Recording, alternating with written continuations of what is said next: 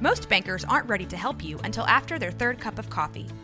But with Central National Bank's after hours service, you don't have to wait for the bank lobby to open to get help.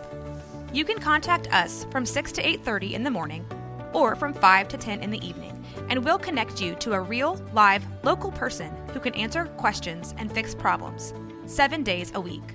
Bank different. Bank Central. Central National Bank. Member FDIC.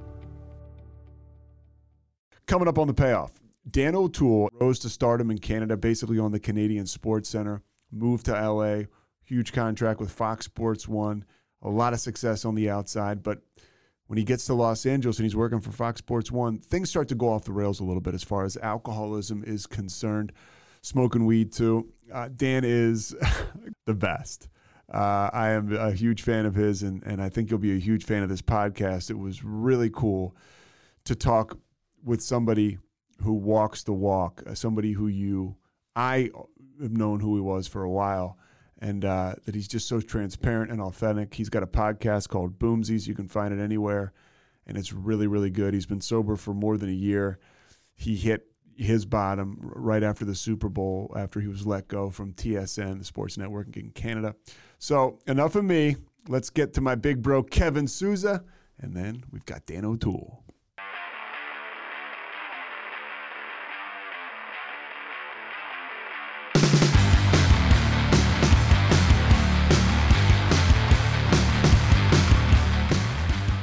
Your podcast is awesome, man. It's uh it's you in your basement and you're by yourself and it's authentic and it's real and uh, I would encourage anybody, you know, we'll we'll, we'll talk a little bit about it, but just off the top, I listened to a bunch of episodes and it's uh it's it fills a need. Oh, thanks, buddy. Yeah, I, I think it does.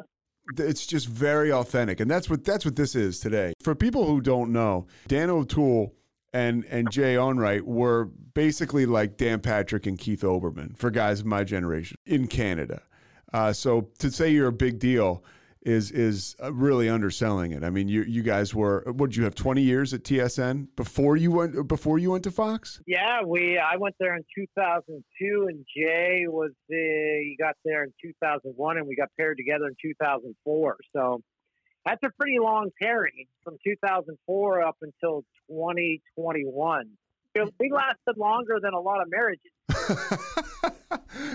you guys, there was a lot of attention and a lot of heat around you. And that led to the, the opportunity at Fox and also led to you basically being lured back to Canada. But I, I want to get into, into your whole story. This is about Mhm. sobriety and recovery, but I'm your key demo here. So I got tons of questions. I, I, I want to run run the gamut with you because I'm, I'm I know your career. I'm, do I'm, it.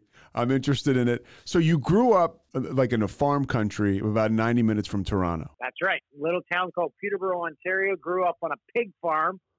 We had a thousand head of pig and uh, six horses and a hundred acres. So the thing about growing up, and, and in terms of farm, that's uh, that's a pretty small farm. But when you grow up in that type of environment, there is never a second when there's not something to do. So when kids get bored nowadays, I just remind my own kids, I'm like, if you grow up on a farm, there's no such thing as boredom because you say you're bored, you're going to be going to pick stones. You're going to be going to farm. You're going to feed pigs. So you never mention mention the B word growing up on a farm because that just meant more work. Do you think you developed a, a, a strong work ethic? I work with a with a woman um, at the TV station I work at in Texas, and she is on a she her parents are on a farm outside San Antonio. Um, they run it, and she is like got the most incredible work ethic. Yeah, that comes with farming. That's instilled in you because if you don't have a work ethic, then I guess you don't get dinner. and you grow you you grow up on the farm. You go to a grade school, by the way. You're in your class. There's 60 kids. You've got there's four people in your class, and you're the only boy. From grades one to eight, in our little uh, school in the country, there were 60 kids. And yeah, I was in a, my grade had three girls and me. And I always tell people, I'm like, the, the quickest way to, to go into advanced learning is to be in a grade in which three of the other people are advanced learners. And then they realize, well, we can't just leave him behind. so you get lumped in with them. so you're you're just an AP. You got an AP tailwind. Well, what was that slogan? Uh, they said "No kid left behind." That was me. can't, can't leave him behind. What was so it? He's got to go with. What was it like for you as a kid growing up? Because I, my interpersonal relationships with with women before I started to drink, you know, drinking gave me courage, but I didn't have, you know, I didn't have any sisters, so I was kind of like a foreign. Just the whole female thing was foreign, and I'm I'm like you. I'm the youngest of three boys. I, I read you're the youngest of four it was just like I, I didn't have any developed skills with females. Uh, how about you growing up? I don't think any boys had developed skills with girls because we we grew up in the day where it was like pulling pigtails and stuff, and now I'm like, well, I never did that, but then you think back to kids that used to do that, and you're like, that was the way. And then teachers say, oh, that's just boys being boys. That's how it was instilled in kids back when we were young was yeah, that's how you interact. Yeah, you, you just fuck, and that'll show you that you like them. And I'm like, wow, we've come a long way, thank God. Uh, but yeah, talking to girls, uh, when do you ever get good at that? I I'm still not. I'm 46. Yeah, I'm 40. I'm, I'm 45. I'll let you know. yeah. Part of this podcast is for anybody to come and, and kind of either, either dip their toe in recovery or if they are looking for a, a recovery community feel and an outlet, this is a good place for them to check in. You fill out I guess you check a box maybe of of the ultimately like a very very success successful person who was finally threw their hands up and said I I, I can't do this anymore. Uh, and what what what happened? I want to get into your story, but what happened at the tail end? What triggered Dan O'Toole to say, "I'm checking myself into rehab"? So I got laid off or fired, whatever. Supposedly, there's a difference. Um, I don't know what it is. Either way, you don't have a job. So I got laid off or fired on a Tuesday or a Wednesday. And you're working and at TSN. You're a huge deal there, and it's a shock that you get laid yeah. off yeah, I, I get laid off and it's Super Bowl week. And so when my kids got picked up um, on the regular schedule uh, by their mom, because we have uh, joint custody 50 50 with each parent, works out great. Um, I just put the pedal to the metal and I started the pity party of all pity parties. And what my friends did was so smart. They just kept showing up in my house. And I, and when you're like uh, many cocktails deep and many joints deep, you're thinking, oh man, people are coming to party. This is great. But no, they were coming to just keep an eye on me. So they would hang out, then another person would show up, and then went to a buddy Super Bowl party on a Sunday.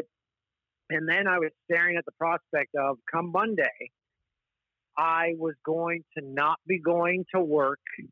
And for someone who had worked nights, for 20 years staring at that prospect of, well, this this is not going to end well. And so I compare it to a ski jumper standing at the top of a ski jump. I know how to ski, but if I'm on top of an Olympic ski jump, the odds of me landing that jump are 0.001%.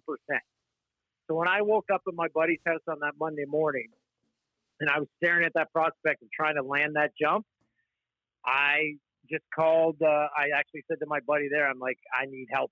And that's where my friends and family jump into high gear. And I was in a rehab facility the next day. You know, and that's what I. I've so t- that's that's such a key uh, component, I think, to have. And not everybody has that, right? Like family and friends around you that can turn that key for you. Because I always say, I'm not an expert. All I have is my experience, like you. But I've heard experts say the number one thing you can do for somebody if you're trying to help them and they've got an issue with alcohol and drugs and you're worried, that Monday morning when they're broken and they say, I need help, be ready to go. And it sounds like your your crew was ready to go. Oh yeah, and they were adamant that it was the next day because they knew if it was another day, I would weasel my way out of it and say, no, no, it's all good. Because when you're out of the fog, you're like, ah, not that bad. I'll make it through this. But they, they realize, no, this is the perfect opportunity. And the other thing that they did right was no one in those those days leading up to it said, "Yeah, you should dial back on the drinking. You should not do this." Because if you say that to an addict or someone who's on the path to, to the bottom, if they hear that, they are going to drink twice as much and smoke twice as much because they're going to give a big F you to the world saying, you can't tell me what to do. So that was another key thing that happened was no one said anything. They kept, they kept their eyes on me, didn't take their eyes off me and watch me every second, but they didn't say a thing. They let me figure it out. Did they get like your parents involved or anything or your, your ex-wife? Like how did that work out? Uh, no, everyone was just. I tell, I tell this story. um, each person that I called on the phone, like on my way into rehab, from family members to cousins to to good friends, each each person I called when I said I'm going to rehab, to a man, they said, "Good." I, I was expecting one of them to say, "Oh, really?" Yeah. Everyone was like, "Good." that's a that's a that's a telltale no, sign. That was a shot. No? When when did you growing up? Again, we talked about you were extremely functional. When did you you, you when did you have your first drink? Oh, that would have been probably uh, thinking now. Well, it would have been when I was pretty young because I still remember the taste of it.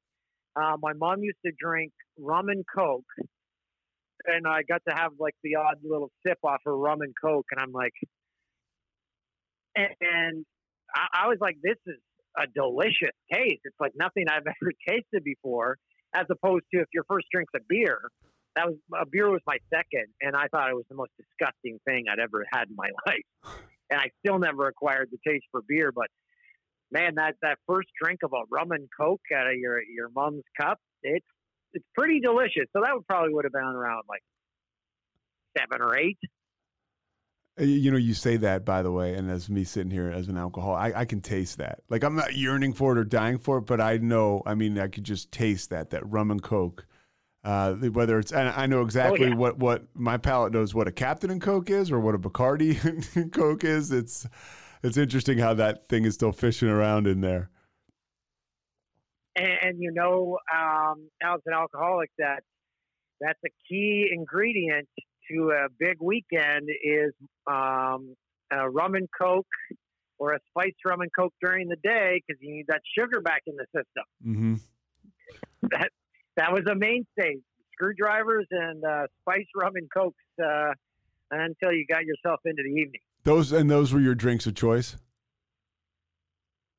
Uh, yeah, when you're starting your day. Yeah. And then uh, red wine, red wine and bourbon at night. Okay. So when did you start to really drink with consistency where it starts to ramp up? Because again, I can't I can't emphasize enough. Oh, I, I know exactly when.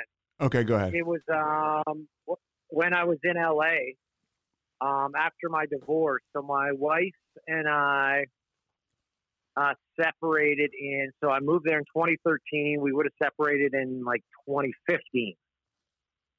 So 2015 on my own in LA, look out.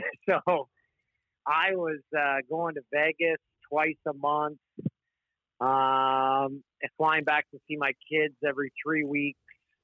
Um, and then I eventually found a, a girlfriend there and for the first time, I'd had a I got a partner where it was no stop sign and it was a full green light. And I'm not putting any blame on her.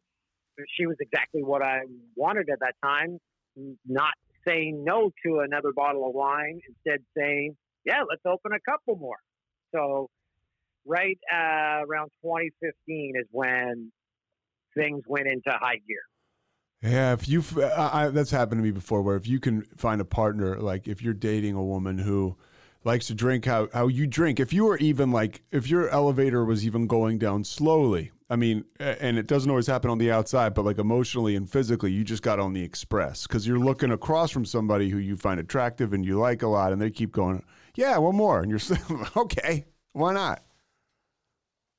Oh yeah, you're saying this is the greatest thing ever. You aren't seeing that you guys are catapulting towards disaster because in an addict's mind, you you've convinced yourself that oh, booze is making everything amazing. Booze is the reason we're having fun, and um, yeah, I was uh, fully invested in that, and then moved back to Canada and found um, we we parted ways because we the drinking had gotten to too much, and with drinking comes arguments. And but I found another partner again that it was full green light to both of us. We're match made in heaven, um, and then that just took it to another level uh, when I moved back here in 2017. Were you with that woman when you when you checked into rehab, or had you split by then?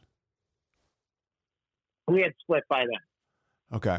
So whenever I, I have my kids, I mentioned a 50-50 schedule. So whenever every second weekend when I don't have my kids, it was just not mayhem, but I would find a, a party if it was alone in my house or head downtown Toronto and get a hotel room for the weekend. And it was just, there was always a reason to, to drink and to smoke whether I was by myself or not. And yeah, it just it was a lot. Oh, now and when you're in LA, it's it's pretty intoxicating. Not only the alcohol you're talking about, but you were basically one of the headliners of a brand new network, Fox Sports One. It was yourself. It was Jay Onrait. It was Charissa Thompson, Donovan McNabb. Uh, there were a bunch of other big names that they were, and they were looking to push ESPN. So you guys get recruited from Canada uh, to to Los Angeles and and working for Fox is like that's a great corporation to work for as far as like financially and they really take care of you. So that had to be a pretty heady experience. Uh, it was, and the thing that probably added to the the full on green light was no one knew us down there.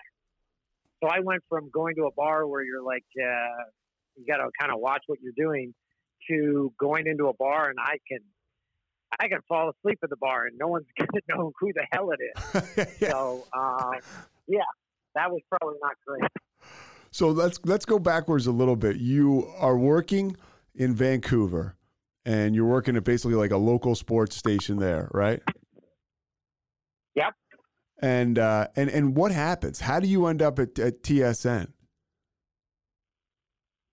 Um, it was funny. I, I was doing the, the local sports in Vancouver when one day I uh, went to get my voicemail. I thought that there was a, a message waiting on the phone, and it was my boss, my soon-to-be boss from TSN, saying, "Hey Dan, this is Mark Milliere from TSN. If this is on speakerphone, please take it off like to talk to you about uh, possibly coming here to work for us and yada yada yada. So that was not after nine months of just getting into TV while in Vancouver. So that's how it started. And I actually they thought I was a brilliant negotiator because I turned them down three or four times because I was living in Vancouver, most beautiful, one of the most beautiful cities in the world. I was dating Miss Molson Indy. like life doesn't get better than this. And then and then they finally convinced me. They're like, and then one of my bosses at the station I was working at, they're like, Dan, they might not call again.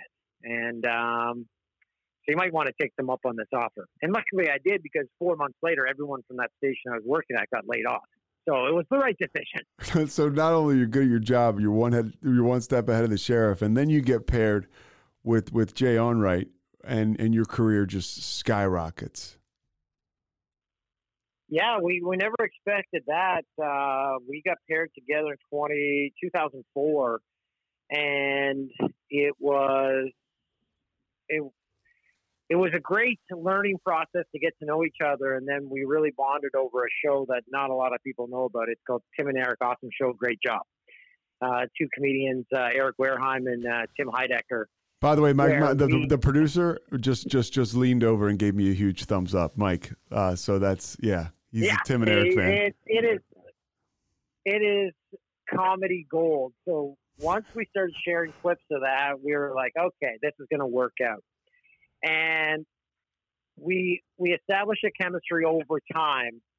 And I always go back to one of the, the things Jay said to me once when we went to break. He said a joke, kind of a funny line, and I said something stupid, like just a, a stupid comment. And during the break, he's like, if what you're going to say isn't funny or doesn't add to it, don't say anything at all. And a lot of broadcasters would probably take offense saying, like, how dare that guy tell me but that always stuck to me, and that's one of the things that made our partnership work so great was knowing when to shut the f up, and that's like eighty five percent of the time. And we became comfortable with silence, letting the other guys joke land, not not trying to one up each other, and knowing how to tee each other up. And that's what made the partnership so great was that chemistry that only comes with working together for 16 or 17 years. And which, dude, by the way, is is difficult to do when you know you're you guys were doing highlights, so a lot of your stuff was ad libbed and your personalities are shown, but there is a script, so you're kind of bouncing around, and a lot of times people can say stuff and it gets real hokey, you know, like when they shoehorn in a personality yeah. or something like that, and the and the other person's joke doesn't get to laugh, or you laugh at your own jokes. Oh, we did that. I'm worse than Jimmy Fallon. laughing I I readily admit I can't get through a joke most of the times before laughing before the punchline. And I am the worst at that. While Jay can deliver a line with deadpan accuracy, and that's what made the partnership work so great. Was just like he is a natural born comedian, and I, I learned off his comedic timing, and the the way we got it down pat was our last four years of shows when we came back to Canada in 2017 were hands down our favorite because you look back at our old stuff and it just it makes me cringe. It's like an actor looking at some of their first movies and you're like, "Oh my god, I didn't know how to act." And that's what I was like. I looked at that and and I looked to what we were doing from 2017 on and how we would go to work. Our goal every night was just to make each other laugh. But we went to work and we would end up crying, laughing, not being able to speak that we were laughing that hard. And that's never happened to me in my career. We're laughing so hard, our producer would be in our ear on live TV saying, This is a sports show. You know you're supposed to talk here. like, it just, and there's nothing greater than having a job knowing that you can laugh that hard and get paid for it. So, yeah, those, last four years, we I just love. When you were when you were uh, before you went to Fox and moved to L.A., what was the drinking like? Was it very functional when when you were working? You know, from 2004. Oh yeah, two, yeah, yeah. It was it was pretty standard stuff. I was married at the time, so uh, as most people know, when you're married, you have someone keeping tabs on you, and um, and then if you want to do more drinking, you uh, get to a point where you don't want that. You're like, how dare you tell me? How, how dare you count my drinks? How dare you tell me I've got to drive to this event so you can have a few drinks? So, uh, she kept the reins on it, and I wanted to break the reins. So, before LA, if I had drinks, she would definitely, if I had too many, she would let me know. And uh, with any addict, that gets tiresome and um, constraining in your your own mind when you want to break loose. Yeah, I, I totally relate. We used to, you know, you call a girlfriend or something or a wife. You, you're the alcohol accountant. Like, leave me alone. And it's like, uh, I don't know. You know, yeah. you do that enough. It's like, wait a minute. So you go to, you you get this is an interesting story. I don't know how you may you can tell it. How did you guys get discovered? Because the guy I know of the guy Jacob Ullman, uh, and he is an executive at Fox, and and you guys are not really even on his radar, and the guy just reads something, right? Yeah, the, uh, the Wall Street Journal wrote an article because uh, they had a reporter based in Toronto, and I guess it was a slow uh, news month for the Wall Street Journal, and he wrote an article saying, why can't the American Sports Center be like the Canadian Sports Center? And he didn't write it specifically about the the gamut of sports centers that run up here, he wrote it about Jay and I's show. And the guys who are starting a new network, Fox Sports One in the States, read that article, Jacob being the, the guy who read it. And they reached out to us when we were at the, uh, the 2010 Olympics in London. And that's when we made our first uh, ever contact with them. And they said, yeah, love to have you guys here for the launch of the network. And then, and then they decided to go in a different direction. Um, so we thought, okay, well, that was fun to talk to them. So we didn't think it was ever going to happen. And then two or three months before launch, they're like, nope, we, uh, we want to go with you guys.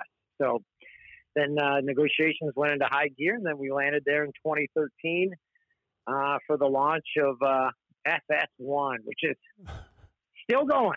FS1 is still, still, going, going. but it, it looks yeah. it looks a lot different though. And uh, you, you guys were supposed to be just from uh, somebody who follows this stuff like a like a sports center, uh, but but maybe letting your personality show a little bit. And the promotion was was out of this world. Uh, you, know, if you yeah, didn't know, it was great, but it was just it was just it was too much, too many moving parts. Because you mentioned the people that were on the show, we were all on the same show. It was a three-hour show a night. so with Charissa Thompson hosting, Andy Roddick, Donovan McNabb, Gabe Kapler, who's now the manager of the Giants. Um, we had Ephraim Salaam. Uh, did I mention Gary Payton? Uh, yeah. it was a treasure trove. And then Jay and I. So I, I always uh, mention this. I counted one night during a three-hour live show. They came to Jay and I for a total of, I believe it was one minute twenty seconds. So, wow. So we would just be sitting in the corner of the studio, and I'm like, "What? How is this ever going to work?" And eventually, people would leave the show, and then by the end of it, for the end of our contract, we were literally in a closet because they're like, "Well, these guys are still under contract, so let's give them something to do." So we got more, we got closer to the show that we did in Canada, but I'll for, forever look back on that time grateful for the experience, loving having worked with every single person at Fox. Don't have a single bad word to say about them. I just wish they had let us airdrop our show from Canada into the States and let us just try do that. But like anything in America, when we had one producer here doing our show, we had 30 producers working on one show there, and every producer has, a different vision. So that that was my one do over I'd like to do. Just let us do our show here. Our show that we did. Yeah. What what was it like as far as you know? You're out there. The show was a, was a, was a real big deal, and you know you go from you're starting to just hey like were you looking at at at uh, Jay and being like wait this isn't what we signed up for? Oh no, I, I was living in L.A. driving into the Fox studio lot, which is a working movie and TV lot with palm trees and I could ride my bike to the beach every day, I'm like, I don't. Uh, this is the greatest. well, did you did your workload um, subside? sure, sure. People can't find the the station, but uh, this I never want to live anywhere else. So it was great. But then eventually, yes, it, we once you start thinking beyond where you're living in the palm trees, you're like, well, we need people watching this show for us to stay here. Uh, so it, it's the reality started to set in after a few months. Give people a glimpse of what it is like, though, to work like like at Fox, the bells and whistles that come with that. Oh, um, well, you have a valet service when you pull in, which I'd never seen before. Um, valet service at work. Uh, if you're an on-air person, you have your own dressing room in which you would show up. The suit that you're going to wear that night is hung up in your room with the tie, the shirt, the belt already in the pants, your shoes, your socks all set up. Reason being, they say, we want you to be able to focus on your job and not have to worry about anything else. So it was, it, they handled uh, that aspect of it brilliantly. And from in Canada, when you would look out from uh, our desk and see two camera operators, that same scene in LA, you would have 20 people standing in front of you, from six crew people to two um, stage handlers to six or seven audio uh, uh, camera people to two or three audio people. It's just the the enormity from American TV to Canadian cannot be overstressed how different it is. It's night and day uh, the difference. Did but this, you also have you have 300 and what 30 million people there. We have 38 million. So it's easy to figure out why there's such a discrepancy. well, and you, you know, we also have you know hundreds of channels, and you mentioned it. People, it was tough when Fox Sports One came out. People just couldn't find it on their on their cable packages. Oh, I know. We we at one point were given business cards with the channels for each cable operator on the back of it. So if you showed up at a bar or you were talking to someone and they're like, oh, I don't know where the channel is, you whip that baby out and you give it to the bartender or you give it to someone you're talking to so they could find it. So they were trying to find because when you're channel 1367 on DirecTV, who the hell is going to stumble upon that channel? yeah. It's pretty. It's a daunting task. We'll get back to this conversation in a second, but right now, a word from our sponsors.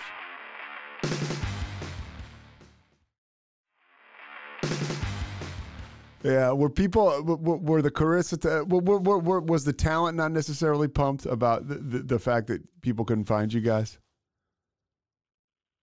Uh, everyone I was working with, uh, we didn't really talk about it. We're just like, well, we were getting big, big events like um, we'd have some NASCAR races and stuff, and we'd have good lead-ins. We're like, well, maybe people find it now, and then you start thinking, well, ESPN probably didn't have a lot of viewers at the beginning, so you Yeah. try to convince yourself, oh, eventually people will find it. So you played those games inside your own head. What are the games like inside your head now? You're going through a divorce. Your your, work situation is not uh, what you anticipated, and now and now the drinking is is ramping up. Oh, I um, I was in a great place. I thought mentally because hey, I get to do whatever the f I want, and I'm living in LA. So in my mind at that time, I'm like, this is this is what life's all about. So I didn't think about no one finding the channel. I'm like, I've got a contract for four years. I'm not going anywhere. Were there any consequences for you with with the drinking? No, no, because I, I, I never let it interfere with my work. Um, do that strictly outside of work hours. Uh, the only time we we ever drank at work was um, when Nate Diaz came to our show once. And if you look up a YouTube clip of Nate Diaz and Conor McGregor promoting a fight on our channel, and it's one of the most famous interviews, we started poking and prodding, and they went at each other.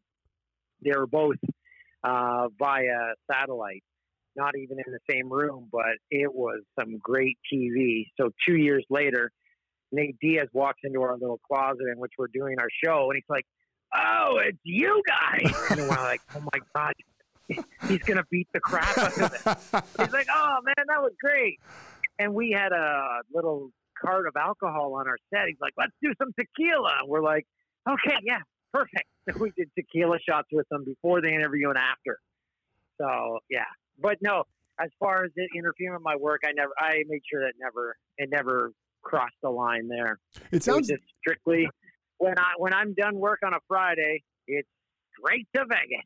and it sounds like you you kind of knew yourself, right? Like to to you, you you said it. You were at the top of a mountain, and you were like, "I can't. Uh, this is. I'm going to self destruct." With you know, idle time is the devil's workshop. At risk of throwing the cliche around, but you clearly you saw that. What were those weekends like in Vegas, though? Were they were they pretty crazy? Was that just like you were up the whole time, or Uh, oh no, no, like I never did any of those, uh, like uh, cocaine or anything like that. I would just, I would gamble. I would sit at a craps table for 12 hours a day. Like I would go by myself and I, I went to like, maybe one club when I was there because people always say like, oh, Vegas must have been crazy. I'm like, I went to gamble yeah? because I just love gambling. So I would get my free drink, gamble all day, go to bed, get up and do it again in the morning, and then uh, go back to to LA on Sunday night, and hopefully have some uh, money still in my pocket.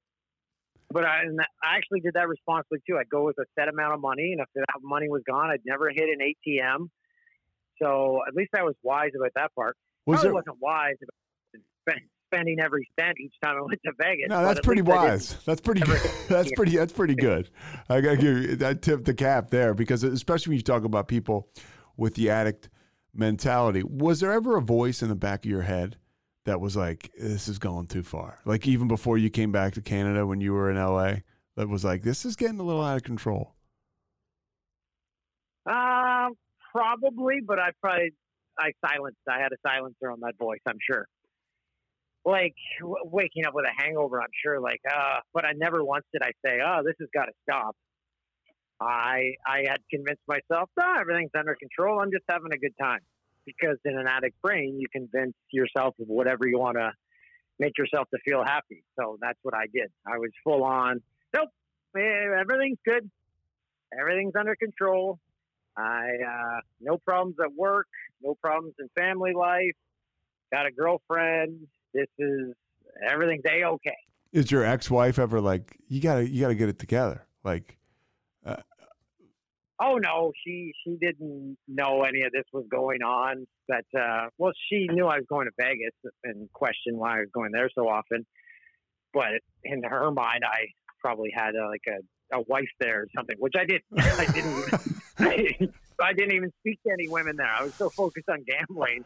I'm the only guy who went to Vegas and never attempted to have a conversation uh, with someone in hopes of spending the night with them. I was that focused on gambling. Do you still gamble now? Uh, well, I work for a, a gambling website, yeah, Bet River. right, Bet River sponsors your boomsies, yeah. So I guess so. Yeah, I, I, I play around on their site, and I like, yeah, I put five bucks on the Raptors to win their series, but um, the only time I was like, I wouldn't say my gambling is out of control. I just that proximity to Vegas just let me fall in love with craps even more than I loved it. And I don't like playing online craps. I like doing it in person. So I just do it now when I'm in Vegas, which I was in December. Met some uh, buddies there and had some meetings and stuff uh, with uh, employers, and yeah, I went in with the same thing. Went with a set amount, never hit the ATM, and and doing it uh, stone cold sober was the greatest. As I told my buddy who lives in Vegas, waking up sober in Vegas put that in my veins because you see everyone walking around the day after. It doesn't matter what day of the week is, and they're red faced and they're they're dealing with a hangover. They're dealing with their losses at the table the night before, and I'm I gotta bounce to my step. I'm meeting my buddy for breakfast, and I'm like, this is amazing. So uh, that was a that was a great new experience going back to Vegas for the first time since uh, finding sobriety. So when you do find sobriety, when you and you're in that rehab for for 23 days, what happens inside that?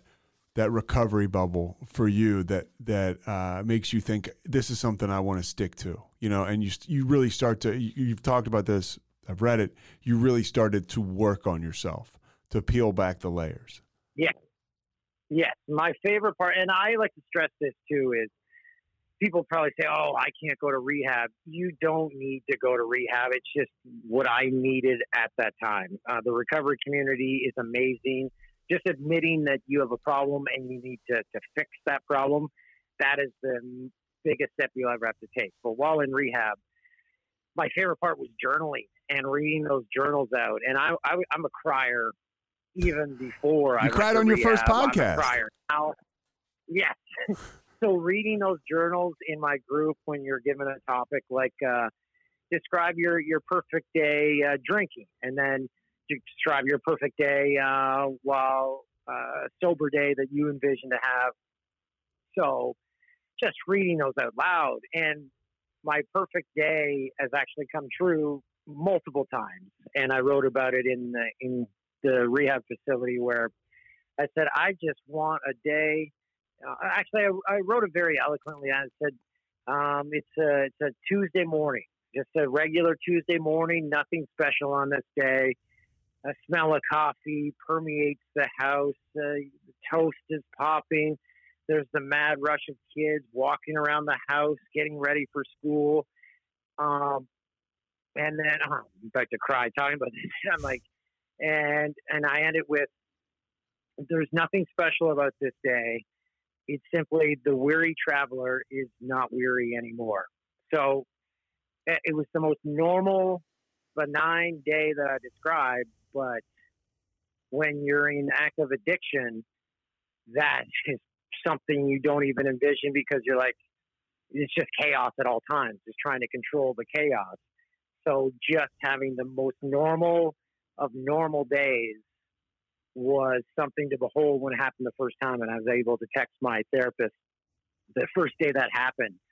And she's like, I just bawled reading that, Dan, because I remember that uh, journal you wrote. So just finding so much joy in the normalcy of life that didn't seem attainable before or something that was even on the radar before. And you do the things like therapy, you do the things like journaling.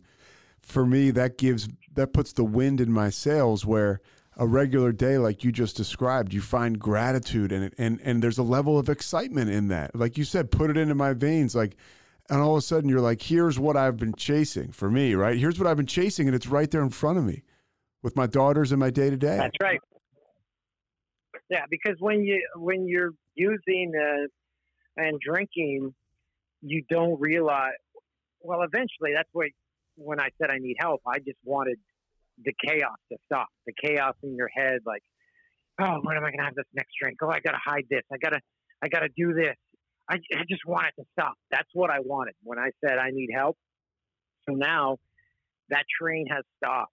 And as I pointed out on my podcast, is there's still bumps in the road. Of course, you're going to have crappy things happen, and but they don't derail your day now. When in addiction, if you got a bad email or someone told you something, you would hang on to that and even more reason to drink. Now you deal with the problem, you get on with your day, and it doesn't derail your entire day, your entire week. And that has made all the difference in the world.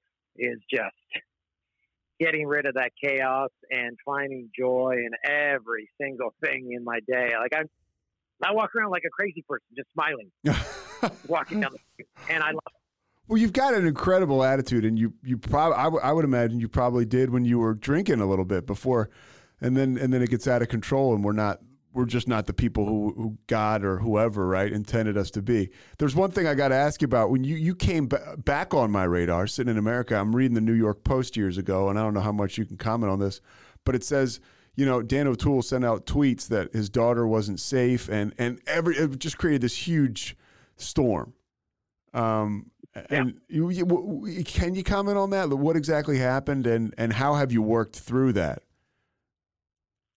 Um, I've commented on that on a previous podcast, and um, I don't really talk about it now. It's just it's something that happened and something that I, in the moment, should have handled completely different. But I was in a headspace where where I said, "This is my cry for help for the situation I was going through." So I'll leave it at that. And you were desperate, so you were you were had like a, a desperate feeling. Yes, yes. I um, I had as my psychologist at that time um, described it a catastrophic life event. So if you, if that's not really in the textbook of life when you're born, how to deal with one of those. but uh, yeah, no, it's not. So and, yeah do you find yourself able, uh, you know, and what what exactly in your recovery today? What what are you doing to keep the fire burning and to keep you, you know, you, you listen. If I listen to your podcast, if any, uh, well, I have. If people do, you, you get a real good vibe from the authenticity and how you put yourself out there. Again, I mean, I knew you as the highlight guy um, from Canada that was a big deal at Fox Sports One. And literally 2015, not even in your first podcast, you're crying talking about it's a genuine cry, right? About riding a, a yeah. bike basically and how that's like life. Um, how have yeah. you how have you found that gear in sobriety? Um, by just sticking, I shouldn't say sticking to it, but just believing in in the process that I've gone through. Uh, I always point back to um, something a buddy of mine said on the way to rehab, where I was on the phone with a friend, and I'm like, I'm never going to have fun again because as addicts, we all convince ourselves the only reason you're having fun um, is with booze and alcohol when that's not the case at all. So I said that to my buddy. I'm like, I'm never going to have fun again. And he's like, Dan, you're about to live life for the first time. You're going to have the most fun and you're going to be the happiest you're ever going to be in your life. And he convinced me. I'm like, okay, I guess I'll believe you, whatever. and I went in. And then once I was out of that place and started to discover that on my own, it's not like a eureka moment. It just starts to happen where you're like, oh my God, why did, why did I convince myself that uh, viewing people with a, with an outside lens when you go to a party and they get obliterated and whatever, and you, you look at it and you say, what? Why did I think this was making me happy? And I don't judge these people. I know why people still drink and use because they want to turn their brains off. They want to, it gets rid of their problems for a night. And uh, I can totally understand that, and I still love all my friends, even though they, they still do all that, and they I still get invited to their events, and but it's just when you when you view it with a different lens, and not with a clouded lens of uh, an addict, it just life becomes a, a lot simpler and a lot more joyful.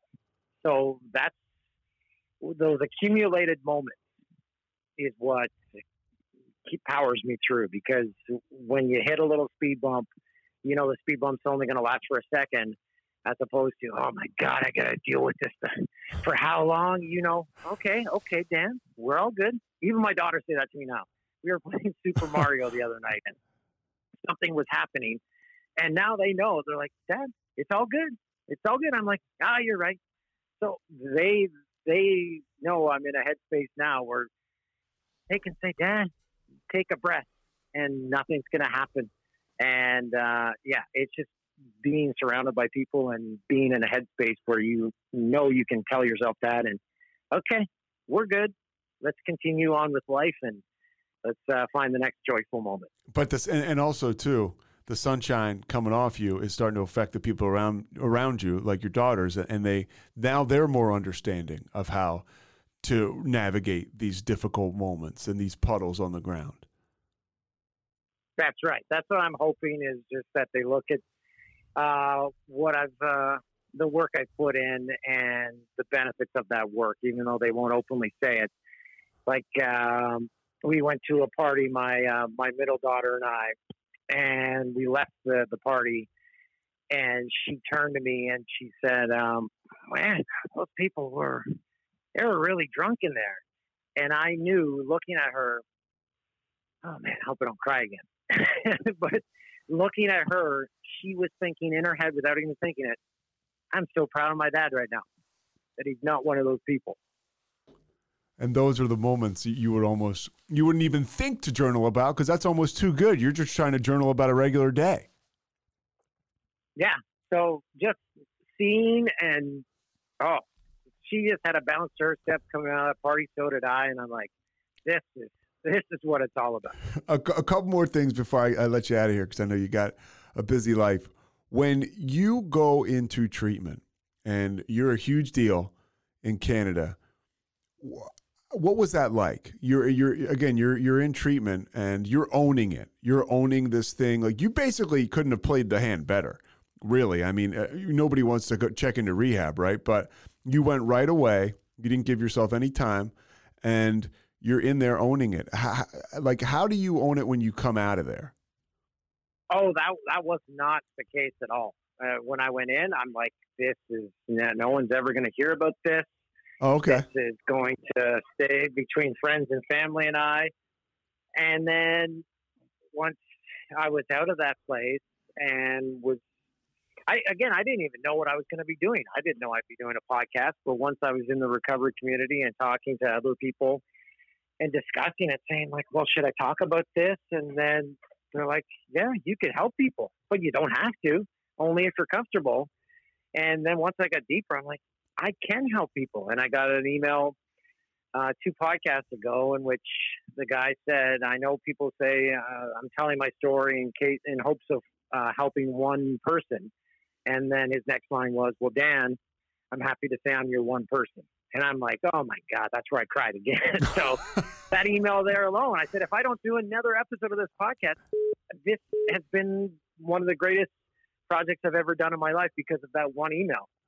But it hasn't just been that one; it's been uh, direct messages and phone calls and texts from people that I've never met and people saying I'm entering rehab next week. I'm scared and actually spending the time and talking with these people. And yeah, I've taken full ownership knowing um, that the, the, chances of helping people are, are pretty, pretty great. Even just that one person, which one person turns into a couple, turns into a handful, and and then yeah, it, it grows into what it has now. So it has been a great experience, something that I didn't even expect to happen or dive into that I now I just dive into with open arms. I mean, no, I wouldn't dive with open. Okay. I, I dive into it with a diving pose. If I dove with open arms, that'd be a belly flop. I, we don't want that. Well, I I, uh, I got a message from a buddy of mine who's sober about what you were up to. And I was like, oh my gosh. And and it was such a jolt for me. And I think that's probably what you're looking to accomplish uh, and are accomplishing is that like you're helping out people aside from being entertaining and compelling, but you're also helping out people being out there, kind of smashing that stigma. And it's like, oh man, like Dan O'Toole's sober. Like this is like, wow, he's a cool guy I can relate to. Uh, you know, that's one more of the tribe that kind of keeps me going and and then yeah, it, kind of unrelated, but kind of related. Uh, I just wanted to point to an incident that happened, not an incident, a moment that happened in my kitchen yesterday, where I'm where I'm uh, making breakfast and I started dancing with my daughter, and she was embarrassed, and I'm like, in sobriety, you can have those moments with the 100% understanding that you are sober and you don't look back at it and say, "Oh, I was acting foolish with my kids because I had a few drinks in me. I realized I've always acted like an idiot, and now I can do it with a clear conscience because my kids aren't going to say, "Oh, he's got a he's got a few drinks in him." They know, no, Dad's stone cold sober. He's just an idiot. So it's an amazing feeling, and it's so liberating. Not walking around with the back in your head saying, "Oh, oh gotta hide that I smoked that joint. Oh, gotta get the mouthwash because I had that drink." No, just be an idiot. I'm because I'm an idiot. So it's great. Compare that feeling you just described, along with the feeling you get from people that are direct messaging you, you telling you you're, you're you're helping them, and that feeling you got being uh, like a, a superstar or a star, you know, on billboards in L.A. Oh, there's the the current feeling outweighs the other one by a million percent because uh, I've said this before. Maybe at some point early in my career that I, I liked being on TV or felt, no, no, this is my job. I, I need to have it. But we were we were walking downtown Toronto, uh, my daughters and I the other day, and my daughter says, uh, "Dad, you just went by on a streetcar." I'm like, "What are you talking about?" So we ran up, and there was a whole streetcar uh, with my face on it with the, the Bet Rivers uh, company, and, and it's all over. Like there's like five, seven foot heads of me on the streetcar. Where in the past I would be sending that on social media, and I'm like, but now like for my kids and I, we're like, yeah, whatever. That's just Dad's job, and it's not like, hey, look at me. The the current feeling of people reaching out, that's where I'm like, okay, that means a hundred percent more than uh, my face all over a streetcar could ever mean to me. Last question: When somebody it comes into recovery, and they just they just want to stop, and they ask you, or they send you a direct message, you know, Dan, what what do I do? What, what do you say to the person who's just struggling to get one day? You you congratulate yourself by saying, first off, uh, I have a problem, and do you know how many people don't have the balls to say that? You, you can't count that high. because you've taken the first massive step saying, I have a problem and I want the chaos to stop. I'm sick and tired of being sick and tired. And that's what I was. And one day grows into two, grows into three weeks, grows into three years. But guess what? We're all counting days. Every single one of us in sobriety. You just got to be sober for today. And and the great thing about it is, it becomes human nature uh, after a while. Like, sure, you'll have cravings. Like, oh man, I'm walking by that guy smoking a joint. I sure like would like some of that. But now I've gotten to the point. I'm always going to be an addict, and there's always going to be a drink right around the corner, a joint around the corner. But it doesn't even enter my brain when I walk through a lobby with my kids at a hotel where the, the bar's rocking. It doesn't enter my brain saying, "Oh, I hope I can sneak away to get a drink there for an hour." You actually start to formulate in your brain saying, "I actually used to think that." Oh man, no, I'm glad I don't have to have that uh, clogging my brain now, and I can just focus on life and being in the in the present, and it all just adds up. It's just for today, you're not gonna have a drink. I'm not gonna have a smoke. And for tomorrow, we'll deal with that when we get there. But let's just focus on today. And that's pretty much how I live every single day now. Just focus on today, being happy, being present. Well, you were certainly present uh, here today, man. The podcast is Boomsies. Dan O'Toole, you are you are the man. I really appreciate your time today. I I, I cannot thank you enough. Yeah, thank you. This has been great. You made me cry two or three times. Thanks a lot. You got it, man. I'll send you this link. It'll go up next Tuesday. I, I really can't thank you enough, man. Oh, well, you're awesome. Thanks for having me on. And uh, yeah, send me that link when you get it. All right, Dan. Thanks, man. Take care. Okay. Bye bye. Bye bye. Thanks so much for listening to The Payoff with Pete. Once again, I'm Pete Souza. And of course, we are part of the Rogue Media Network. All kinds of good podcasts you can find at roguemedianetwork.com. And of course, you can find this podcast and all those other ones wherever you get your podcasts iTunes, Spotify, other spots like that.